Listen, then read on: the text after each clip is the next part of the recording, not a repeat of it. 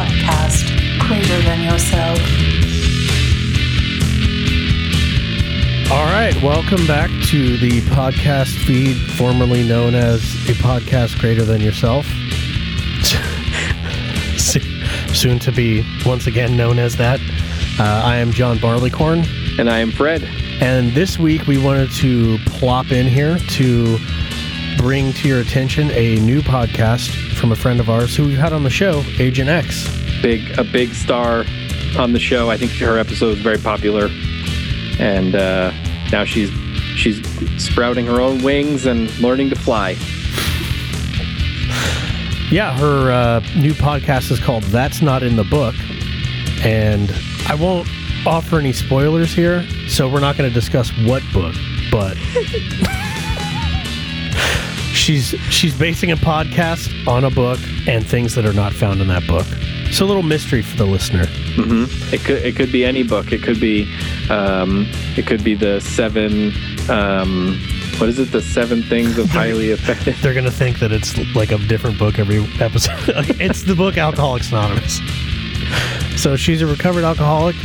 She's got uh, a passion for the fellowship and the program. And every week, I think she's sitting down with somebody different and just reading through the book and talking about her experience with it and the directions and stuff. The thing I like about it, I've heard a few episodes, and it doesn't seem like there's like a, a schedule. It's really just they're just going to get through as much as they get through in the time that they have, and um, Yeah. and so it's uh, it's not like we have to get through this chapter in a week. Yeah, it's kind of like a, like a big book study. You're just Right. like, okay, cool. We're going to go through, you know, however much we get through in this hour, and we're going to discuss, you know, what the authors are talking about. Yep. Yeah, and it's cool. I've enjoyed it so far, and um, and I thought there was some really great stuff in there, and you really definitely get to know her personality if you haven't caught her episode on our show. But yeah, uh, check out her podcast. It's available definitely Spotify and iTunes. I think everywhere probably. It's called "That's Not in the Book." With Agent X, and and John made the music, and I imagine we'll both be on future episodes Cool. Enjoy. later.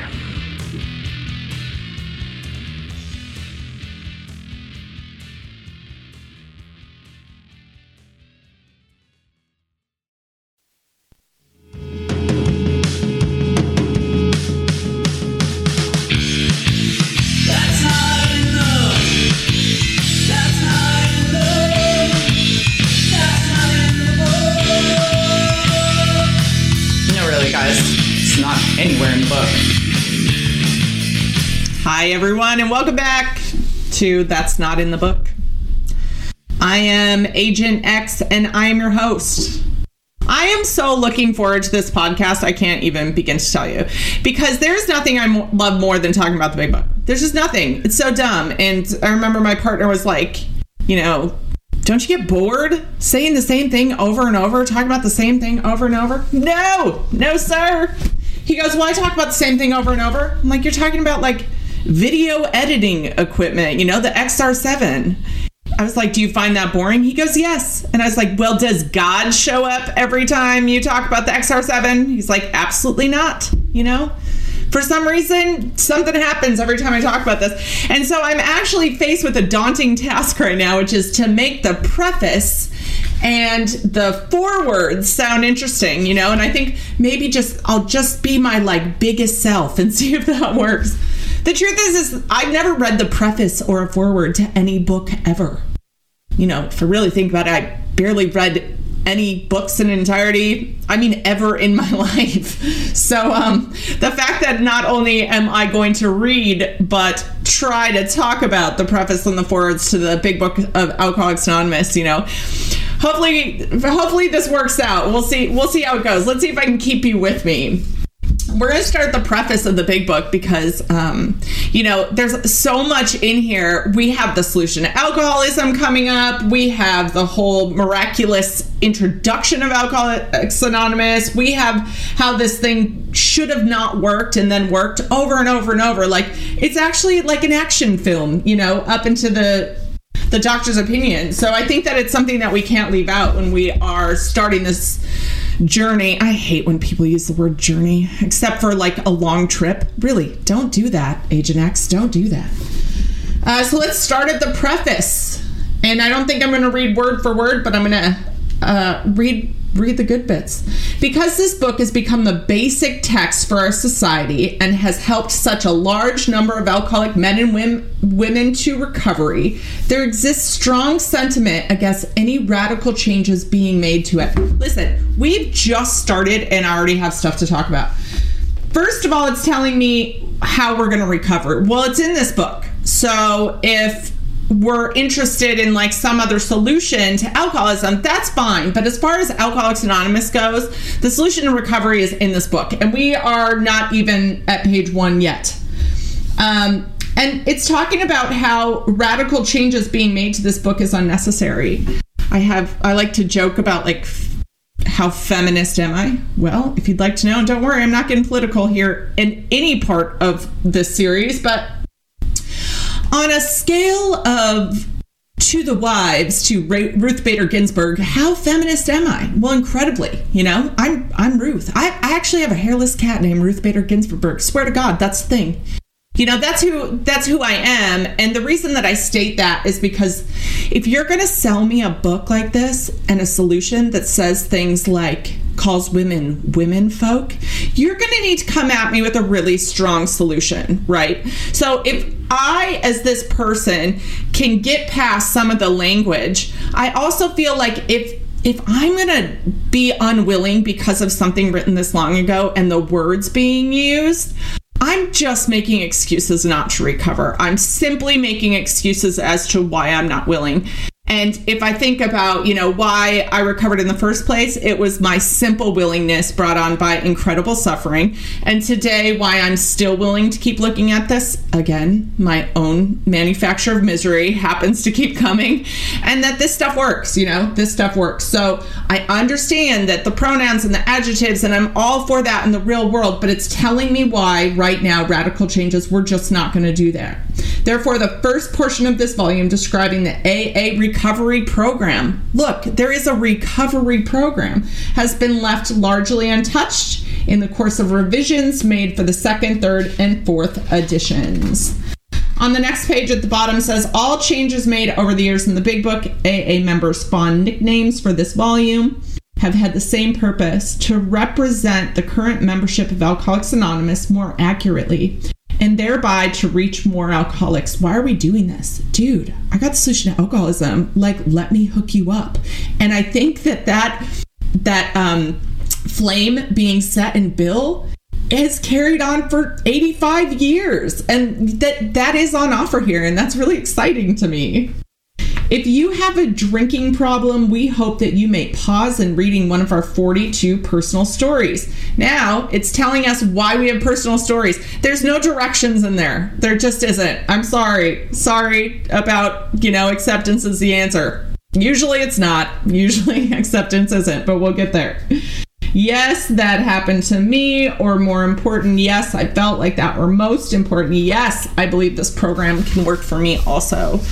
So I do endeavor the things that I say when I talk about my alcoholism that somebody can relate to that and simply that I was a hopeless chronic alcoholic. I was bedridden by the end of my alcoholism and that doesn't even make me an alcoholic. It's not even one of the reasons. We'll find that out in the doctor's opinion, but uh, I was hopeless and there was no chance of my recovery. But these people, a hundred of them, came up with a solution that I, Agent X, did not make up. And thank God for that. You know, I'm a hairdresser. You don't want my opinion on your life of recovery, right? You don't want my opinion. You want you could get my opinion about a fringe or some bangs. The answer is probably no. You know, do you want to turn your hair red after a breakup? Again, answer's no. But uh, if you want my opinion on recovery, don't, don't the solutions laid out and let's get to that. It's incredible. So let's start at the forwards to the first edition as well. I'm also not going to read everything, but we of Alcoholics Anonymous are more than 100 men and women who have recovered. People who say that they're still recovering probably don't know that you can, right? Like, I think that people, there's a big divisive moment when an alcoholic uses the word recovered. But I'm recovered today because it says that I am. You know, I've been restored to sanity from following the instructions. And in Dr. Bob's nightmare at the very end, it even says that I'm cured. So today I am recovered, and a hundred men and women at the very beginning of us showed me how. From a seemingly hopeless state of mind and body to show other alcoholics precisely how we have recovered is the main purpose of this book. It's not a novel, it's a textbook. For them, we hope these pages will improve so convincing that no further authentication will be necessary. We think this account of our experiences will help everyone to better understand the alcoholic. Many do not comprehend that the alcoholic is a very sick person, and besides, we are sure that our, that our way of living has its advantages for all.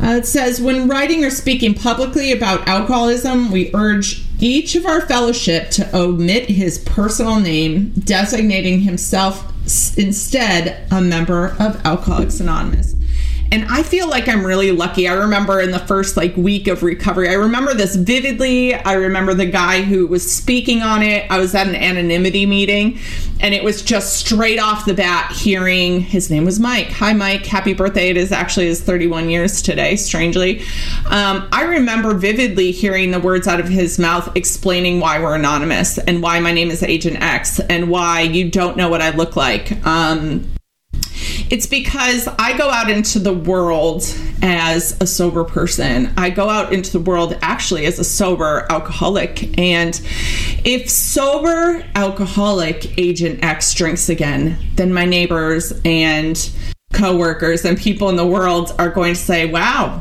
sober Agent X drank again. If sober AA member Agent X went out into the world claiming Alcoholics Anonymous is my solution and I drink again, then Alcoholics Anonymous fails. And I am not the power, right? I'm giving a daily reprieve contingent on the maintenance of my spiritual experience. And and you know, today I've done the things. There's a bunch of things I have to do to stay sober. Does that mean I'll probably stay sober the rest of the day? Absolutely it does. But um but I don't know what's going to happen in my life. I don't know. None of this is promised forever. So so yes, I do think that anonymity is one of the greatest spiritual traditions that we have and why I think stopping to talk about that at the very beginning of this is important. Uh, and then in the very end of this forwards, we shall be interested to hear from those who are getting results from this book particularly from those who have commenced work with other alcoholics. We should like to be helpful to such cases. So, how good is this that it's already telling me the solution to alcoholism? My end game, right? You're going to read this book and then go help others. You're going to perform this stuff and then go help people. You know, I love it. It's right here. We're not even to page one yet, and it's telling me the solution to alcoholism. Amazing. Forwards to the second addiction. I'm starting at the bottom. The spark that was to flame into the first AA group was struck at Akron, Ohio in June 1935 during a talk between a New York stockbroker and an Akron physician. So, what we do know today is that stockbroker was Bill W. And the Akron physician was Dr. Bob. Six months earlier, the broker had been relieved of his drink obsession by a sudden spiritual experience following a meeting with an alcoholic friend who had been in contact with the Oxford group of that day. So, who's the friend? That's Ebby. And Ebby comes into play in Bill's story. And what did Ebby have? Ebby rocks up to Bill's house, right? And he's like, yo, I'm sober. And Bill knows Ebby as a jackass like him, right? Bill knows they are drunk drunks together. And he sees that Ebby's sober and he's like, yo, what are you doing? And Ebby's like, bro, I got religion. And Bill's like, er, no. And so what Ebby had, however, was the Oxford group. And the Oxford group was just a highly Christian Christian set of tenets or principles. And what that meant is just a way for these men to live and it wasn't necessarily designed for alcoholics but in the beginning it did work and so Bill doesn't take this right away. And again, in Bill's story, it's going to talk about why he doesn't grab onto this right away. And it's the mention of, you know, the singleness of religion that that he couldn't get on board with that part of it. However, he does come around later, and we'll talk about that in the doctor's opinion. And and by the late uh, Dr. William D. Silkworth of New York, specialist in alcoholism, who is now accounted no less than a medical saint by AA members, and whose story of the early days of our society appears in the next pages. From this doctor, the broker had learned the grave nature of alcoholism. So, Dr. Silkworth is the person who has learned from firsthand experience, but not as an alcoholic, you know, what alcoholism is. He identifies the phenomenon of craving. He identifies that we need more than psychological help. Like, we can't just talk to our inner child and make this work is what he's telling us. He's he's the one who's telling us that if you have this, why do so many alcoholics die of alcoholism? Because we're supposed to. That the most natural, unnatural state for me to be in as a chronic alcoholic is sober, and that he doesn't have the complete solution for us, but he does know how to identify it Though we, he could not accept all the tenets of the Oxford group, he was convinced of the need for a moral inventory. So he did understand that we needed a step four confession of personality defects, which is our step five, restitutions to those harmed, step nine, helpfulness to others, step 12, and the necessity of a belief in and dependence upon God, which is step three. Uh, I always heard that it started out as a six step program, but Bill um, gave us 12 steps to make it easier and that's just such an alcoholic thing to do and mind you when i'm talking about all the history of alcoholics anonymous if i'm wrong i am open to being wrong i actually prefer to be wrong in some cases so mind you you can always email me about anything i'm getting wrong Prior to his journey to Akron, the broker had worked hard with many alcoholics on the theory that only an alcoholic could help another alcoholic. Why? Because I'm the only one who understand what it's like to drink in the face of insanity, you know, jail, institution, or death, or me having a drink and there's the wine in my hand. It doesn't make sense, you know? And I think I think when we talk about the severity of step one and why over a third of the book is dedicated to understanding alcoholism, like very well intentioned people in my life could not understand why I was drinking myself to death. Very well intentioned people that I'm paying to listen to my problems, you know, have to start coming up with other causes for what could possibly be wrong with me other than I simply have alcoholism, you know? We're to have to blame my dad. We're to have to blame my childhood. We're to have to blame triggers and trauma and all these things that in my heart I knew truly didn't exist. What I did have, however, was alcoholism. And when I'm able to explain that to another alcoholic person, the light comes on, which it never did before. And I was talking to a newcomer last night, and she said, I'm sitting in my therapist's office and I'm getting angrier and angrier because the longer I stay in AA, the longer I realize she doesn't have a solution for me and um, it's like a win-lose situation. Like oh crap i've paid a lot of money to someone who's telling me you know to talk to this inner child who is serious, currently 43 drinking herself to death you know? It just it just that stuff we've tried that. And very well-intentioned people were like why don't you just try two? And i'm like well david thanks for that. Never thought of two you know but when I can explain to you what alcoholism is, uh, then I can actually offer you a solution and give you some hope that works. But he had had six, he had succeeded only in keeping himself sober. The broker had gone to Akron on a business venture which had collapsed, leaving him greatly in fear that he might start drinking again. He suddenly realized that in order to save himself, he must carry his message to another alcoholic. That alcoholic turned to be turned out to be the Akron physician. And this is the moment where, you know, the first myth that we're going to talk about, that's not in the book, which is if I feel like I'm in a drink in early recovery, do I call my sponsor or do I call someone that I can help? And, you know, it's laid out beautifully when we're talking about the Mayflower Hotel, and Bill W. is going to drink and he's been sober for six months. He's been helping all these people. We find out later that he was leading with God, like, ah, oh, You need God instead of, hey, here's a solution. Here's what alcoholism is, which is phenomenon of craving and mental obsession. So, and Dr. Silkworth is the one that helped him figure out how to what to lead with. Um, that he's in a lot of trouble. You know, he hasn't succeeded with any alcoholics and and in a moment he feels like he's going to drink and then he has the thought that he is either going to drink or he's going to call someone and it wasn't a sponsor and today if bill called ebby i'd probably be dead so it's telling me we're again not even to page one it's telling me that um, when he went to go help bob the compulsion to drink that he had that day was removed. This physician had repeatedly tried spiritual means to resolve his alcoholic dilemma. Me too, you know. I I came to AA 8 years before I actually was willing to re- do the work required to recover.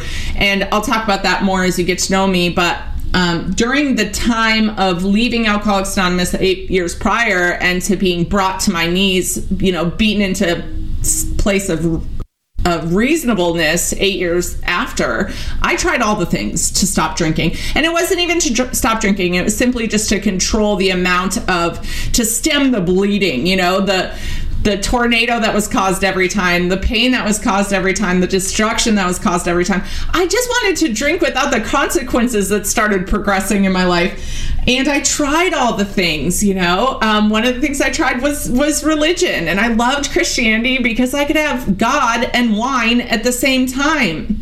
And it's telling me like that that can be your higher power and that can work for you but we have more steps than that, right? I have more steps than just believing that this guy existed. There's there's a unique set of principles and work that has to be done as an alcoholic woman, regardless of my religious practice.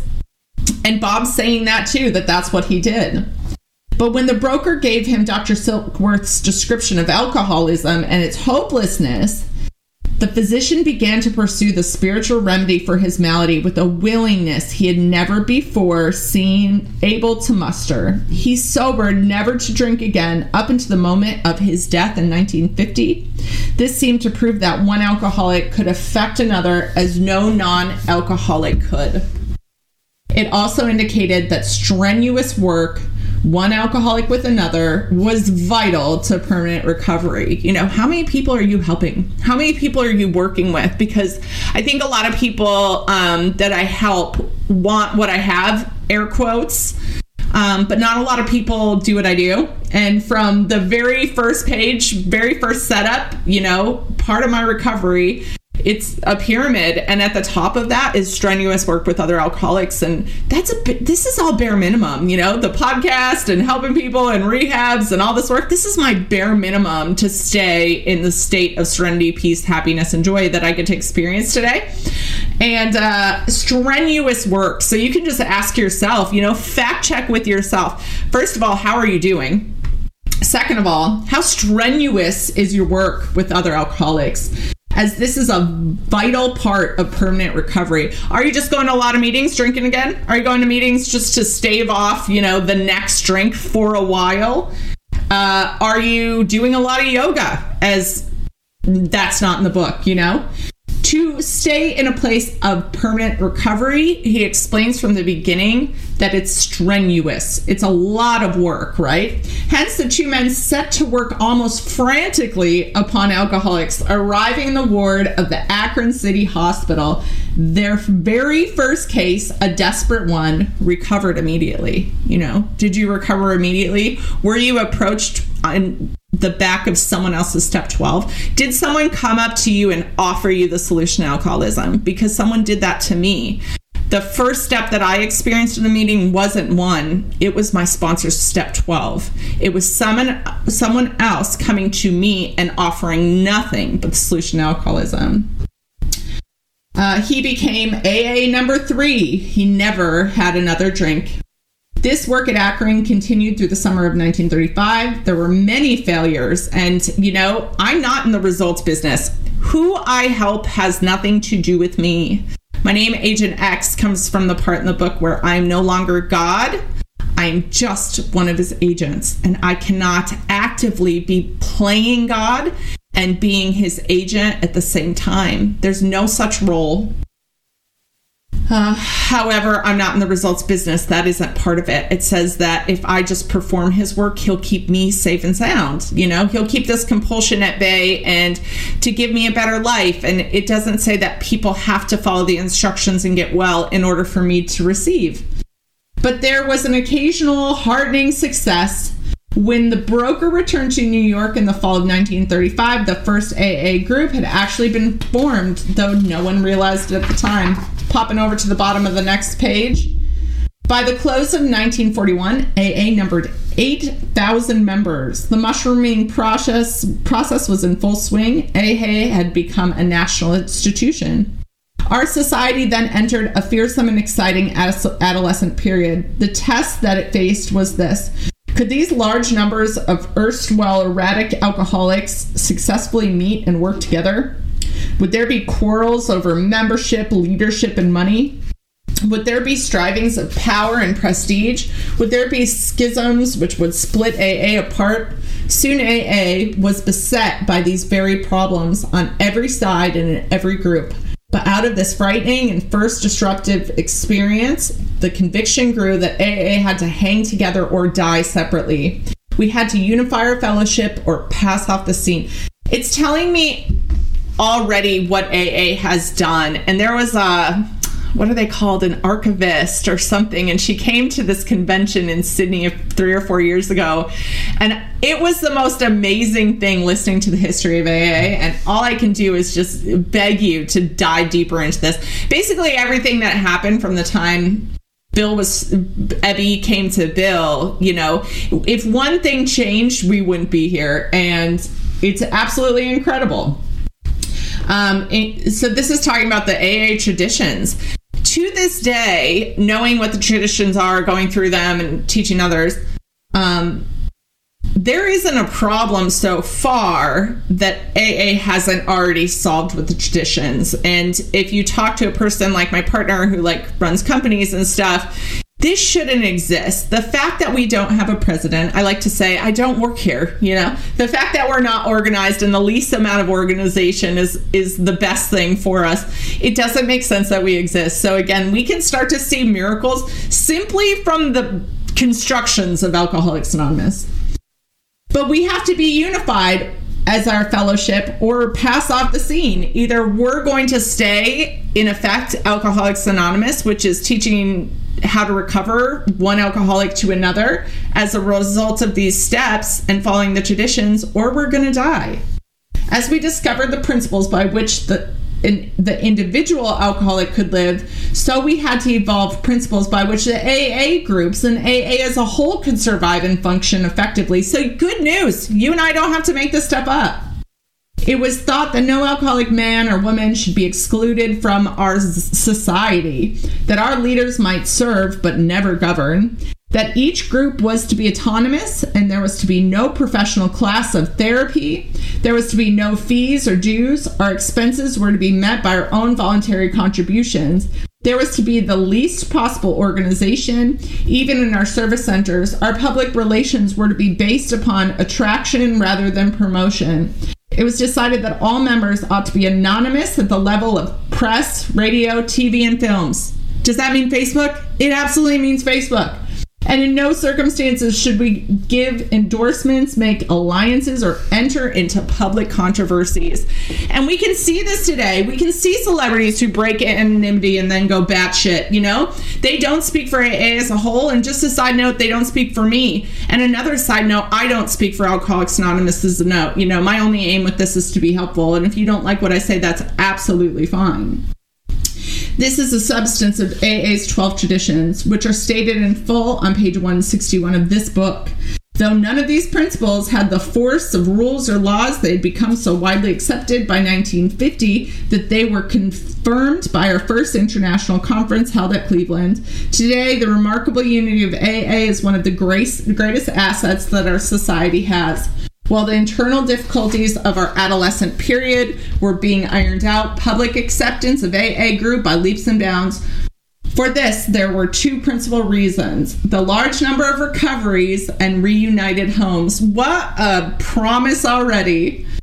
Um, these made their impressions everywhere of alcoholics who came to AA and really tried, right? So, this is my success rate again of alcoholics who came to Alcoholics Anonymous and really tried. What does really trying mean? Well, for me, the evidence of that is that I'm going to work a 12 step program as the way it's laid out in the big book. You know, really trying is simply doing the instructions as they're given.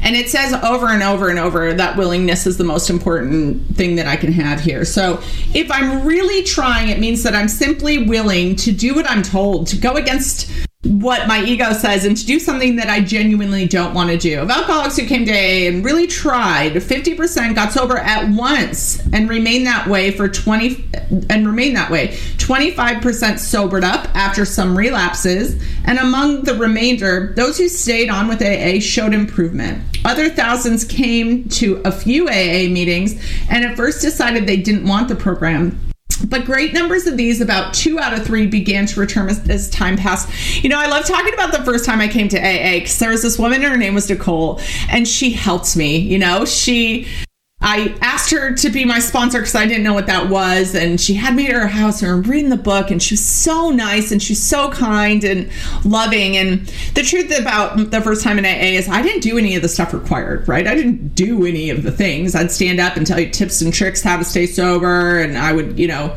tell you how my day was and I'd put out chairs and eat free donuts. And, you know, I wasn't doing any of the things. And, um, when I left, I didn't tell her I was leaving, and for for years I was so self centered. I was always like, "She must wonder where I am." I'm sorry, but as a pretty, you know, going to sponsor school for a while as I do now, uh, she didn't. She doesn't think about me. I promise. She doesn't even remember me. But the truth is, is that her time that she spent with me wasn't wasted. There was seeds planted all over that first AA experience. So if you're just starting out and you're ready to start sponsoring people, this isn't about results. You know, this is about I'm going to give the message, I'm going to drop it down at your feet, and I don't know who's going to pick it up. And if they do or what they're going to do with it, that's none of my business. But she fulfilled her 12 step by trying and telling to telling me her experience with AA and recovery. And even though I didn't pick up what she was dropping at my feet for 8 years, I knew exactly where to come when I was ready. Um, at the very bottom, it says alcohol being no respecter of persons. We are an accurate cross section of America and in distant lands. The same demographic evening up process is now going on. So we found out very early on that alcoholism uh, isn't racist. It has no religion, it has no gender, it has no age, it has no ethnicity. And the reason that that's so important is to remember that all of the people in all of the lands in all of the world have but one symptom in common is what the book says. And that's that when i start to drink i can't comfortably stop. I have the phenomenon of craving, and so do people with different lives in different parts of the world, with different genitalia, with different economic standards, with very different parents and we have the one solution for everyone. And at the very end of this, forward to the second edition, it says, Yet it is our great hope that all those who have as yet found no answer may begin to find one in the pages of this book and will presently join us on the high road to a new freedom. I'm going to skip uh, the forward to the third edition, but please read it, and we'll start back end this with the forward to the fourth edition. I'm three paragraphs down. As the mes- message of recovery has reached larger numbers of people, it has also touched the lives of a vastly greater variety of shuff- suffering alcoholics. When the phase "We are people who would normally would not mix," page 17 of this book, was written in 1939, it referred to a fellowship composed largely of men and a few women with quite similar social, ethnic, and economic backgrounds. Like so much of AA's basic text, these words have pr- proved to be far more visionary than these founding members could ever have imagined. Can you imagine 1930? Like, if I, the human that I am, was an alcoholic woman back then, there was I would have just died. I should have just went outside and been put down with the dog. You know, there was there's nothing for me. And the fact that this group of white men were able to come to this this place where they're like, you know what, we have a solution for everybody. It's not only revolutionary for the time, it was a miracle, and thank God for this. Um, like so much of AA's basic text, those words have proved to be far more visionary than the founding members could have ever imagined. The stories added to this edition represent a membership whose characteristics of age, gender, race, and culture have widened and have deepened to encompass virtually everyone the first 100 members could have hoped to reach. Well, our literature has preserved the integrity of the AA message. What is the AA message? What message are you carrying? You know, the AA message is in the literature, it's in this book. Sweeping changes in society as a whole are reflected in new customs and practices within the fellowship. Does that mean that we just go to meetings to stay sober? Well, no, no, that's not at all what it means. It says taking advantage of technological advances, for example, AA members with computers can participate in meetings online, sharing with fellow alcoholics across the country or around the world. In any meeting, anywhere, AA share experience, strength, and hope with each other in order to stay sober and help other alcoholics. Modem to moment, modem, or face to face, AA speak the language of the heart in all its power and simplicity. And I understand like this pandemic has been fatal, heartbreaking, horrible for so many people. And um, I think when this first started and we had to go online, I was very concerned about the people in AA that were just going to meetings to stay sober. You know, I was very concerned that if going to a church basement and you know sitting there talking about your problems and white knuckling not drinking and only by being in that meeting was keeping you sober you know that's such a scary thought when the solutions on offer. And i i think some of the miracles when you're looking for them since march especially in my life you know the first is how quickly i saw unity in my area that everyone banded together to help each other set this up. And I know that there were, you know, people who were specifically able to help set up Zoom and there were people to call and we're all talking to each other about how to get our meetings online. We're reaching out to the still the still sick. We're making sure everybody can do this and how quickly we all were unified by that just as a fellowship of alcoholics anonymous. And then above and beyond that, my personal experience, and I hope this doesn't offend, is that this last year, since March, first of all, I've grown spiritually more in the last year than I have in the past half a decade before combined. And the second is the fellowship that I craved since I got sober has been gifted me, you know, through the internet through this world of AA that's now so readily available, through why I can record this podcast from the beautiful sunny afternoon of my living room in Sydney. And, you know, the amazing gifts for an alcoholic living the spiritual life that this is all given to us. Um, of course, of course, this doesn't negate how hard things have been for a lot of people, and I understand and and hear you. You know, my partner lost his job during this as well, and it's not saying that um, that there isn't hard times, but I've seen unity, I've seen love, I've found friendship and fellowship, and as a result of this program, all I can do is hope that you can find the same. Thanks so much for joining us. Next week, we're going to be talking about the doctor's opinion. Uh, so excited to start talking about what Dr. Silkworth says to Bill and why everything changed for us as alcoholics. So I'll talk to you again. And please remember, you can always email me at that's not in the book at hotmail.com.